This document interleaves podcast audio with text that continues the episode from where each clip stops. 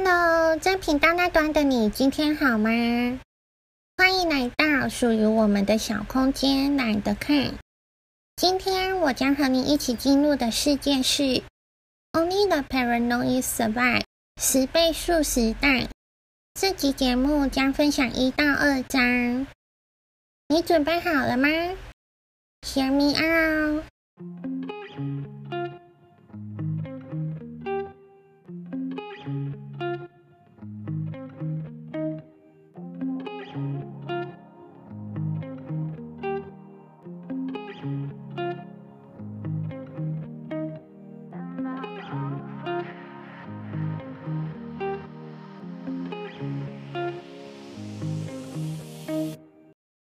The Paranoid Survive 十倍速时代，作者 Andrew Grove，美国企业家，Intel 创办人之一，素有“戏骨之父”的称号。一九九七年，《时代》杂志评为年度风云人物。美国宾州大学华盛顿商学院选为最具影响力的企业领导人。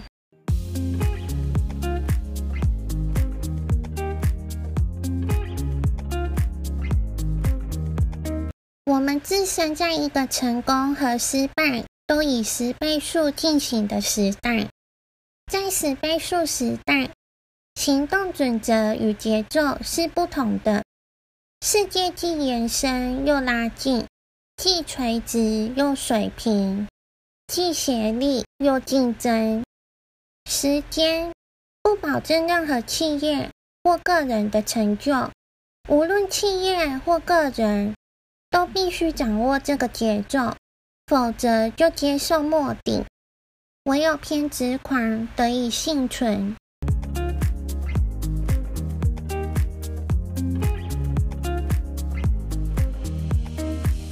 第一章，那一年冬天，Pentium 九十亿分之一的错误，造成五亿美元的损失。一九九四年。Intel 成立二十六年，是营业额上百亿美元的电脑晶片制造商，位居全球之首，是记忆体晶片和微处理器的开路先锋。主力产品是微处理器，每年大约成长三十 percent。这一年，公司开始全面量产最新一代微处理器 Pentium。分布在世界四个不同地点的制造商整装待发，全体员工首要任务就是全心冲刺，展开规模浩大的促销活动。十一月二十二日，CNN 记者涌入 Intel，他们听说 Pentium 处理器的浮点处理有问题。网络上有个讨论 Intel 产品的论坛。在几周前，公司员工注意到一位数学教授提出关于 Pentium FPU 瑕疵的一系列讨论。Floating Point Unit，简称 FPU，中文为浮点运算器，指在晶片中负担运算的部分。他指出，Pentium 运算功能有些不对劲。他在研究复杂的数学难题时，遇到一个除法运算的错误，在此之前几个月，公司内部就知道这个问题的存在。那是晶片上一个细微的设计错误，导致每九十亿次除法会出现一次四舍五入误差的几率。一开始，内部展开大规模的研究，试图了解这个九十亿次除法运算有一次误差。究竟会造成什么样的影响？对一般试算表使用者来说，他们使用试算表两万七千年后才可能遇到一次问题。这研究结果令人颇为安心。这是个很小很小的几率，远比其他类型的问题让晶片出错的几率更低。所以内部决定一边努力寻找解决这个缺陷的途径。另一面继续进行产品销售行动。然而，这篇论坛讨论引起商业新闻的注意。有份商业周刊在一则头条文章中，对这个问题做了全面又精准的讨论。CNN 则制作一则非常刺耳的报道。此后数天，每一家大报都开始报道这件事，标题大抵如“瑕疵作怪，Pentium 晶片不再精确”。网络上的信息往来更是数量倍增，仿佛全美国。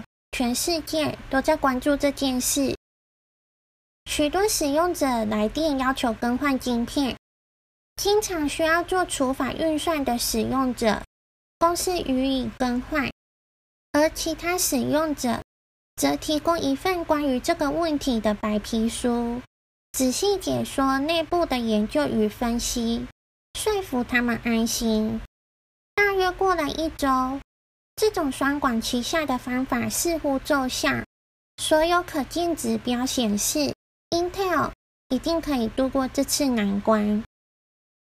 十二月十二日，一则标题写着 “IBM 决定停止配销所有以 Pentium 为元件的电脑”的新闻，使情况再度陷入混乱。IBM 的行动之所以意义重大。就因为他们是 IBM，他们是 PC 的原创者。PC 问世十三年的大部分时间里，一直是业界的龙头老大。Intel 之所以能享誉业界，重要因素之一是 IBM 使用其微处理器，所以他们的行动当然备受瞩目。这次 Intel 必须以更大。更大的动作因应变局，参与处理这件事的许多同仁，都是过去十年才加入公司的，而这十年事业持续稳定成长，他们的经验一直是只要努力工作，一步一步往前迈进，就可以有好的成果。现在突然间，他们不但没有得到预期的成果。而且一切变得不可预期的，他们一方面忙得一塌糊涂，另一方面则忧心忡忡，感到害怕。我自己一样不好过。自 Intel 创办以来，就一直待在这家公司，经历过一些非常艰难的处境，但这次的情况有所不同。事实上，每一步发展都和其他情况不一样，这是一个陌生、更为险恶的处境。十二月十九日，公司政策完全改变，决定不管使用者是用电脑做统计分析或玩游戏，凡是要求更换零件的，都予以更换。这是一个非同小可的决定。截至当时，已送出数百万的这种晶片。没有人猜想得到，到底有多少晶片会被送回来。也许数量不多，或是全部。那年夏天发现 FPU 瑕疵时，内部就已着手改正晶片设计，并反复检测，以防止这样的改变又造成新的问题。事件爆发前，也已经分阶段制造改正后的版本。一九九四年底，公司取消所有工厂在圣诞假节停工的惯例，加速这项转换产品的生产作业。为了进一步加快速度，甚至撤走生产线上全部旧原料。结果当然是有一大笔钱必须从存货价值清单中勾销。光是更换零件，加上废弃原料的价值。就已高达四亿七千五百万美元，相当于 Intel 半年的研发预算，但也只能接受现实。二十六年来，只要涉及公司领域的相关产品，Intel 永远是最高主宰，决定市场上什么是好的，什么是不好的，构思、设计、品质水准都由 Intel 说的算。但是突然间，每个人都对 Intel 投以奇异的眼光，仿佛在说：“你们凭什么告诉我们什么东西对我们是好的。在公众眼中，这家公司只会和人打马虎眼，回避质疑。这一点也不符合公司内部的自我认知。这到底发生了什么事呢？为什么现在会这样？这一次到底有什么不同？当局者迷，身在事件当中，很难看清楚到底是怎么一回事。事过一年，我反复反省此事。FPU 一个细微瑕疵，能在六周内造成高达五亿美元的损失。归因于两个长期累积的重大因素所影响：一、Intel Inside 公司尝试改变世人对产品的观点，几年前大手笔推出 Intel Inside 行销活动，这个活动有利于强化消费者对真实情况的认知。内部设计了一个醒目的标记，并促请使用微处理器的电脑厂商。在产品广告中打出这个标志，出售的电脑上也贴了这个标志的贴纸。公司更在全球各地树立广告看板，亮出 Intel Inside 的标志。直到1994年，调查显示，这个标志已为人所知，能与可口可乐或 Nike 的品牌知名度相提并论。二、公司规模。几年下来，Intel 已成为全球最大的半导体厂商。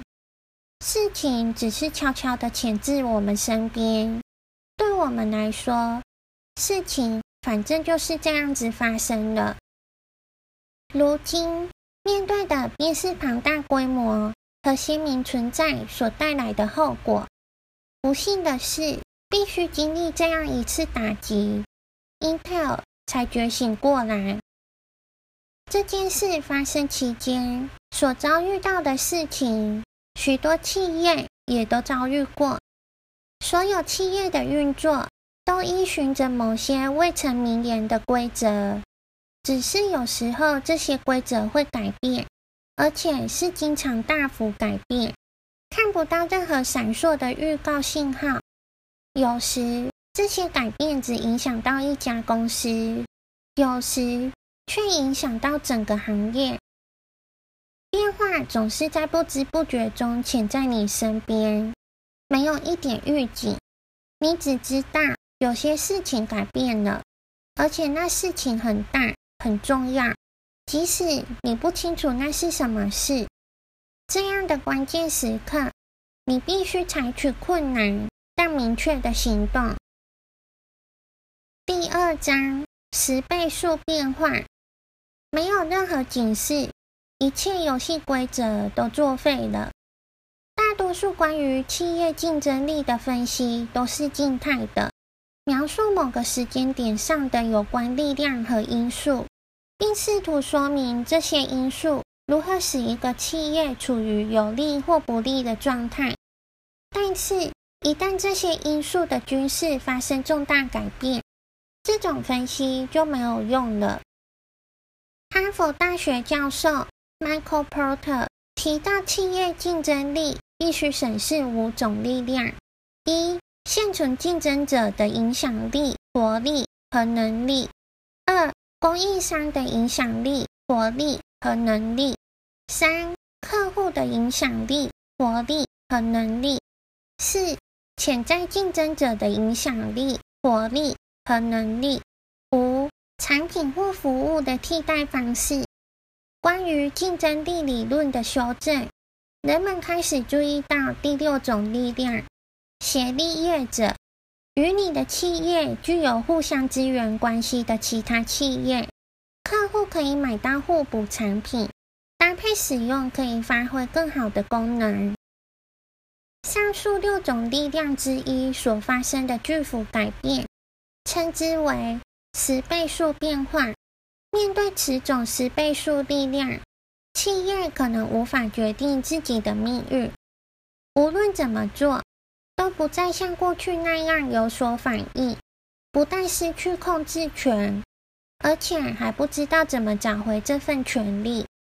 到最后，有的企业变得更强壮，有些则衰弱，所从事的行业又会达到新的平衡状态。过渡期一向特别暗晦，危机四伏。进入过渡状态时，没有人会明中示警，那是一个急渐而至的过程。唯一清楚的是开端和终点，期间过渡的过程是渐进且令人困惑的。这样的过渡过程对企业影响非常深远，称之为转折点，即是旧的结构、经营手法和竞争方式。转变为新的结构、手法和方式，也就是各种力量均是发生巨变的时候。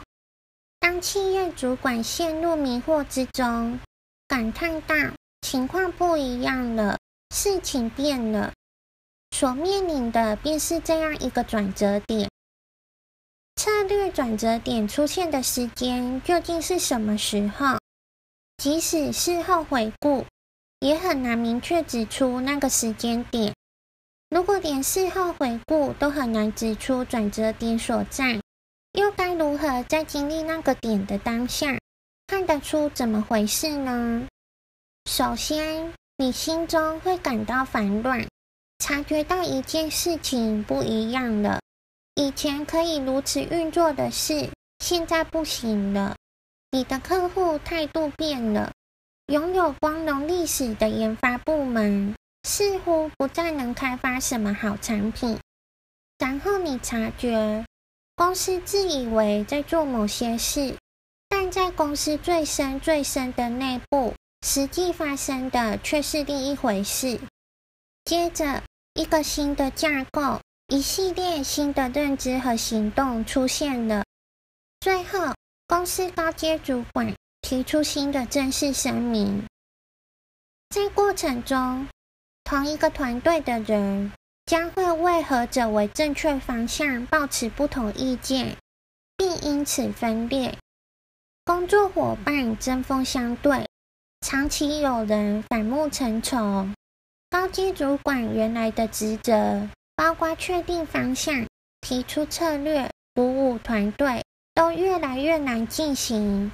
中阶干部的职责包括执行政策、与客户交涉、训练员工，也变得非常困难。既然转折点是不可捉摸的，该怎么知道在什么关头要采取行动，做出正确的改变呢？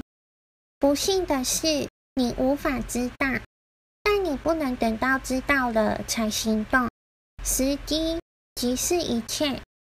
有时候，即便是笃信科学的人，也只能依赖直觉和个人判断。你必须训练自己的直觉，听取不同的信号。